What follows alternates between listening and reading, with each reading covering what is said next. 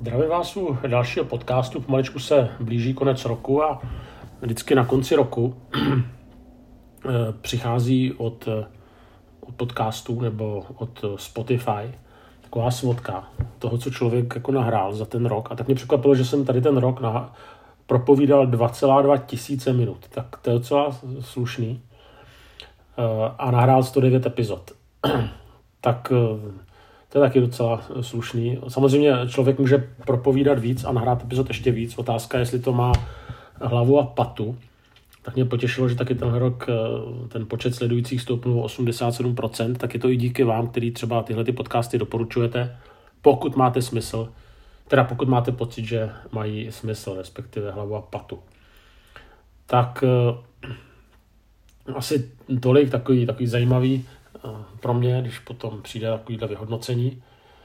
No a já bych teďka se chtěl teda věnovat eh, dalšímu, dalšímu podcastu. Já jsem si líbil, že budu se věnovat některým vánočním tématům, když teda je ten advent. A já přečtu text, který je u Matouše v první kapitole asi nejznámější text, nebo jeden nejznámějších, nejznámější je asi to Sláva na výsostech Bohu, to, co, to, co zpívali anděle, ale potom je tam ten popis, jak se narodil Ježíš u Matouše v první kapitole, 18. verš. Narození Ježíše Krista se událo takto. Jeho matka Maria byla zasnoubena Josefovi, ale dříve než se sešli, zhledalo se, že počala z ducha svatého. Její muž Josef byl spravedlivý a nechtěl ji vystavit hambě, proto se rozhodl propustit jí potají. Ale když pojal ten úmysl, hle, anděl páně se mu zjevil ve snu a řekl Josefe, synu Davidův, neboj se přijmout Marii svou manželku, nebo co v ní bylo počato je z ducha svatého. Porodí syna a dáš mu jméno Ježíš, neboť on vysvobodí svůj lid z jeho hříchu. Tak asi tenhle ten text známe, moc se k němu nedá na první dobrou přidat, ale přece jenom je v nich, přece jenom pokusím se, někdy mě baví v takových textech, který člověk chronicky zná, hledat přece jenom něco nového nebo inspirativního, tak se o to pokusím i teďka. tak Marie počne z Ducha Svatého a text to popisuje slovy zhledalo se. Nevíme, jak se to zhledalo, kdo to první zhlídnul. Ale to, co víme, že tu, na rozdíl od eh, toho děje, který pak pokračuje, tak tuhle tu konkrétní novinu se Josef nedozví od anděla.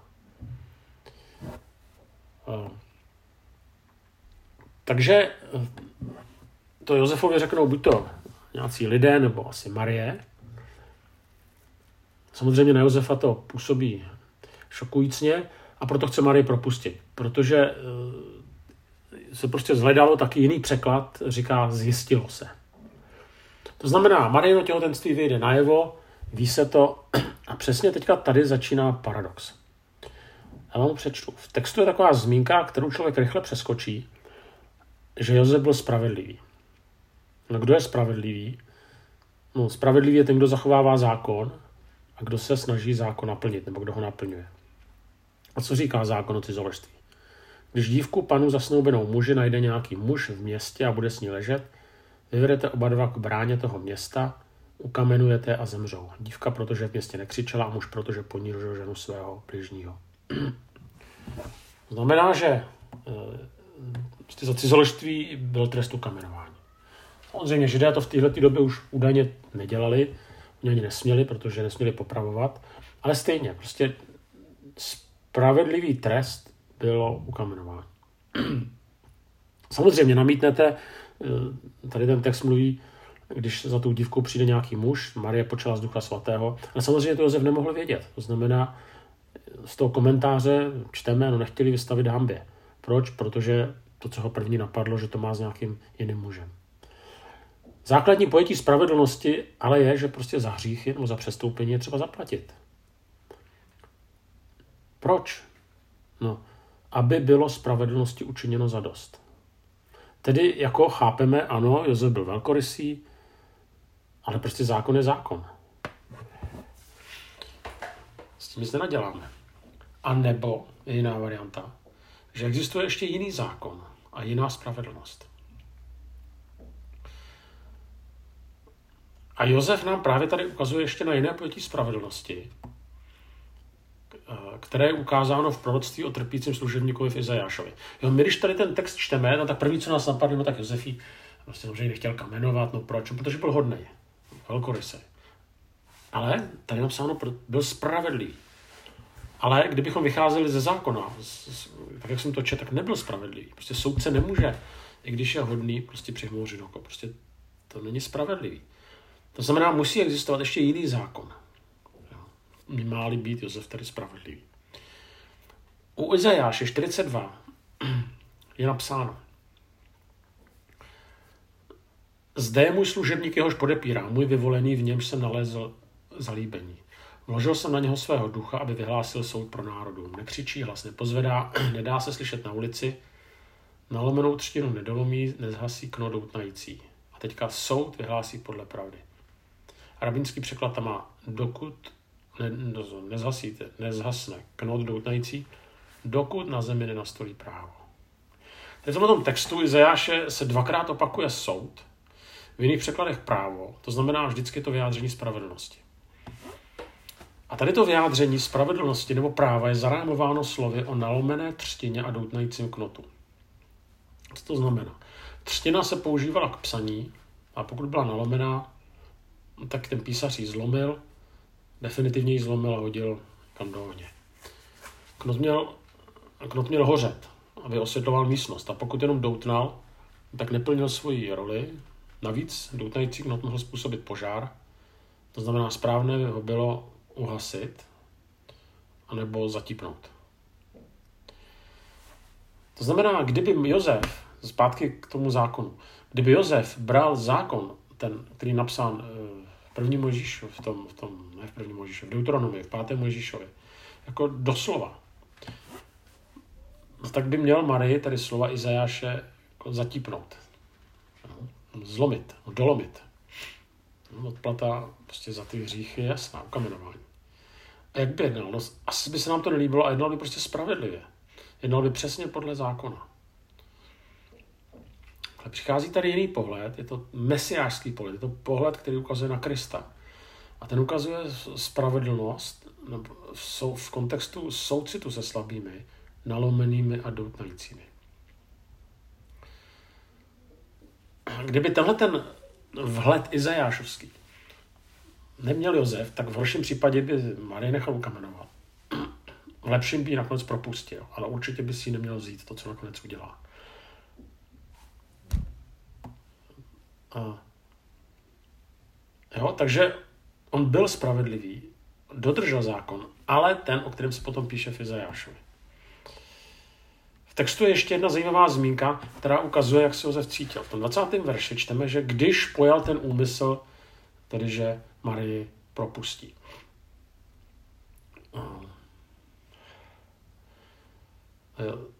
Jak to, jak to se dá taky přeložit? No, já nejsem, ne, jako, jsem zapomněl řecky, ale dočetl jsem se, že ta jedna možnost překladu je teda samozřejmě, že pojal úmysl, druhá možnost překladu je, že se zlobil. Ten skořen tady toho řeckého slova, tymos, Timos se vyskytuje ještě v Lukášovi ve 4. kapitole, ve 48. verši, kde čteme, když to slyšeli, byli všichni v synagoze naplněni hněvem. Prý některé starší příklady v kontextu Josefovy reakce skutečně to slovo hněv používali, se Josef prostě hněval. Se hněval a chtěli propustit. Asi je možné použít obě varianty. Na druhou stranu, asi i vlivem náročných obrazů vidíme toho svatého Josefa, který přijímá zprávu o Marii nepočetí s takovým stoickým klidem. Ale pokusme se teďka na, připustit druhou možnost. Josef se zlobí, je zneklidněný, je smutný. Anglická, angličtina má to slovo upset. No prostě, když vezme ten druhý překlad, tak nereaguje jako svatý Josef na mostě, ale jako obyčejný muž, který se dozví nechtěnou novinu, že jeho žena otěhotněla. Ne s ním. Přesto se nenechá ovládnout svými pocity, svými emocemi, které byly nedobré. Tak a teďka Josefova budoucí manželka Marie porodí Mesiáše a Josef reaguje vlastně tak, jak je předpovězeno, že se bude chovat Mesiáš. Má nároky propustit, dolomit, předhodit soudu. Má právo slovy Izajáše zlomit na lomenou třtinu, uhasit knot, ale neudělá to. A tady v tomto příběhu najednou vidíme záblesk milosti, která mohla vstoupit do našeho světa díky tomu, že se později Mesiáš nechal zlomit na našem místě nebo místo nás za naše hříchy. Možná člověk namítne, to je strašně jednoduchý s tou milostí. Jak ano, Marie je jiný případ, ale další ženy z, už po ducha svatého neotěhotní. To, to prostě nejde, aby to takhle lehce prošlo. Co s nimi? A co s dalšími nalomenými třtinami? Jo.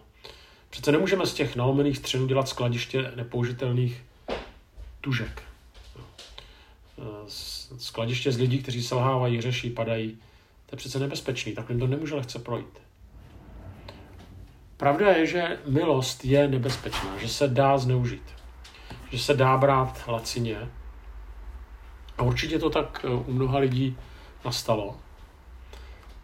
Ale navzdory tomu je to milost, kterou nám Pán Bůh nabízí a která vlastně nakonec má moc člověka proměnit.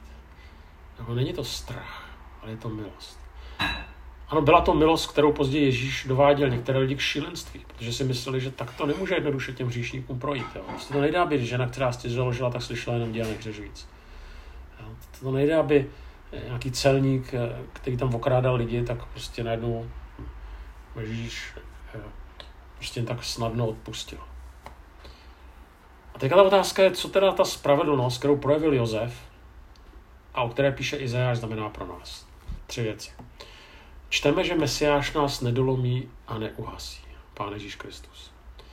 Zároveň někdy, co neudělá on, tak se o to staráme my sami. Že my sami, sami sebe dolomíme a dohoříme. Nebo o vyhoření se postaráme my sami lámeme sami sebe. Na konci roku musím přemýšlet nad sebou, nad lidmi okolo sebe, nad sborem, nad naší společností a myslím si, že někdy o některých z nás platí to, co jeden autor pojmenoval slovy vyhořelá společnost. Ano, někdy na sebe nakládáme mnohem víc, než musíme.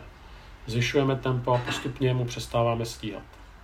Pochopitelně, že život nás klade svoje nároky, zároveň si mnoho na sebe někdy klademe sami. Uh, ne všichni. Nechci to zevšeobecňovat. Ne každý. Ne vždy. Ale někdy ano. Ano, je to dáno někdy možná nějakým vnitřním neklidem, který nás popohání. My ani přesně nevíme kam. Žijeme v soutěživé společnosti, ve společnosti, kde hraje roli, jak nás druzí prezentují, nebo jak sami sebe prezentujeme. Tak zvyšujeme tempo a někdy jsme nemilosrdní sami k sobě. A jak bylo řečeno, lámeme sami sebe. Je to zvláštní, že to, co neuděláme si, až uděláme my. Druhá věc. Mnohokrát nalomení skutečně jsme. V tom smyslu, že máme své zápasy, úzkosti, nejistoty, bolesti, hledání. To, co někdo s velmi snadno snese, nemusíme snést my. S čím se někdo vyrovná, s tím se my nevyrovnáme. Existují lidé, okolnosti, oblasti života, které nás dokáží slovy textu Izajáše dolomit. Jo, někdy můžeme mít pocit, nebo cítit se, jako, že jsme jak ta nalomená tuška, otřtina nebo vyhořelá svíčka nebo knot. Že za nic nestojíme, někdy je to kvůli morálním selháním, někdy kvůli únavě, někdy protože prostě už to nejde. Co v takové chvíli dělat? Člověk zapne na, na, na další rychlost, snaží se se zlepšit, pracujeme na sobě, jsme morálnější, lepší, pracovitější. Ano, to všechno určitě můžeme, ale zároveň potřebujeme nějaký základ, jistotu, oporu, Jinak dosáhneme změny, v lepším případě, ale bez vnitřní proměny, to znamená změny povrchní. Ten text ukazuje, že Mesiáš vidí realitu, to znamená naši zlomenost, naše doutrání, naše zápasy, ale nekončí s námi, nezavrhne nás. Dává nám další šanci, počítá s námi, pozvedá nás. A zároveň je třeba, abychom dokázali svoji zlomenost vyznat, uznat, dát ji do božího světla, možná uznat, že kdy lámeme sami sebe a že potřebujeme změnu pokud tomu tak je. Tady to vyznání je někdy těžké, protože neradi přiznáváme realitu nebo pravdu, to především o sobě samých, ale je to cesta vpřed. Třetí věc, jak bylo řečeno, Josef se nezachová přesně podle litery zákona. Izajáš potom píše o Mojžíš, o Mesiáši, který v souvislosti s právem nastaví jiné parametry zákona a projeví soucit. Tak Ježíš zlomil kledbu zákona tím, že se vzdal toho, na co měl nárok. překonal smrt. Ale vzdal se toho, na co měl nárok. On ne, jako měl nárok zůstat v nebi, mít klid. Stejně tak Josef, jo, vzdal se toho, na co měl nárok. Neudělal to, co mohl udělat podle zákona. Tady to je důležitý prvek milosti. Je to důležitý rozměr života i ve společenství, které se vyznačuje milostí. Zdát se toho, na co máme nárok. Není to naivita ve smyslu, že když mi zaměstnavatel dá výplatu, tak si ji prostě zřeknu. Spíše to znamená zříct se nároku na odplatu, nároku na své pohodlí, na svůj pověst, na svůj klid. A důvodem není ponížit se, ale projevit milost a lásku druhým. A tak závěrem chci říct, že Josef tím, že porušil zákon, vlastně zákon naplnil. Tím, že jej porušil, nám ukázal na proměňující spravedlnost a milost, tak, jak o ní čteme v proroku Izajáši. Na milost, kterou v plnosti přinesl Mesiáš, který se narodil v Betlémě. Zároveň si můžeme položit otázku, zda někdy nelámeme sami sebe, nenakládáme na sebe věci, které si nakládat nemusíme. Zda prožíváme milost, která obnovuje to, co je v nás zlomené a pohaslé. Zda ti, kdo jsou s námi a blízko nás, cítí soucit, naši schopnost a ochotu vzdát se toho, na co máme nárok. Prostě protože je máme rádi. Příkladem je nám Josef, který svým rozhodnutím ukazuje na Mesiáše, který se narodil v Betlémě.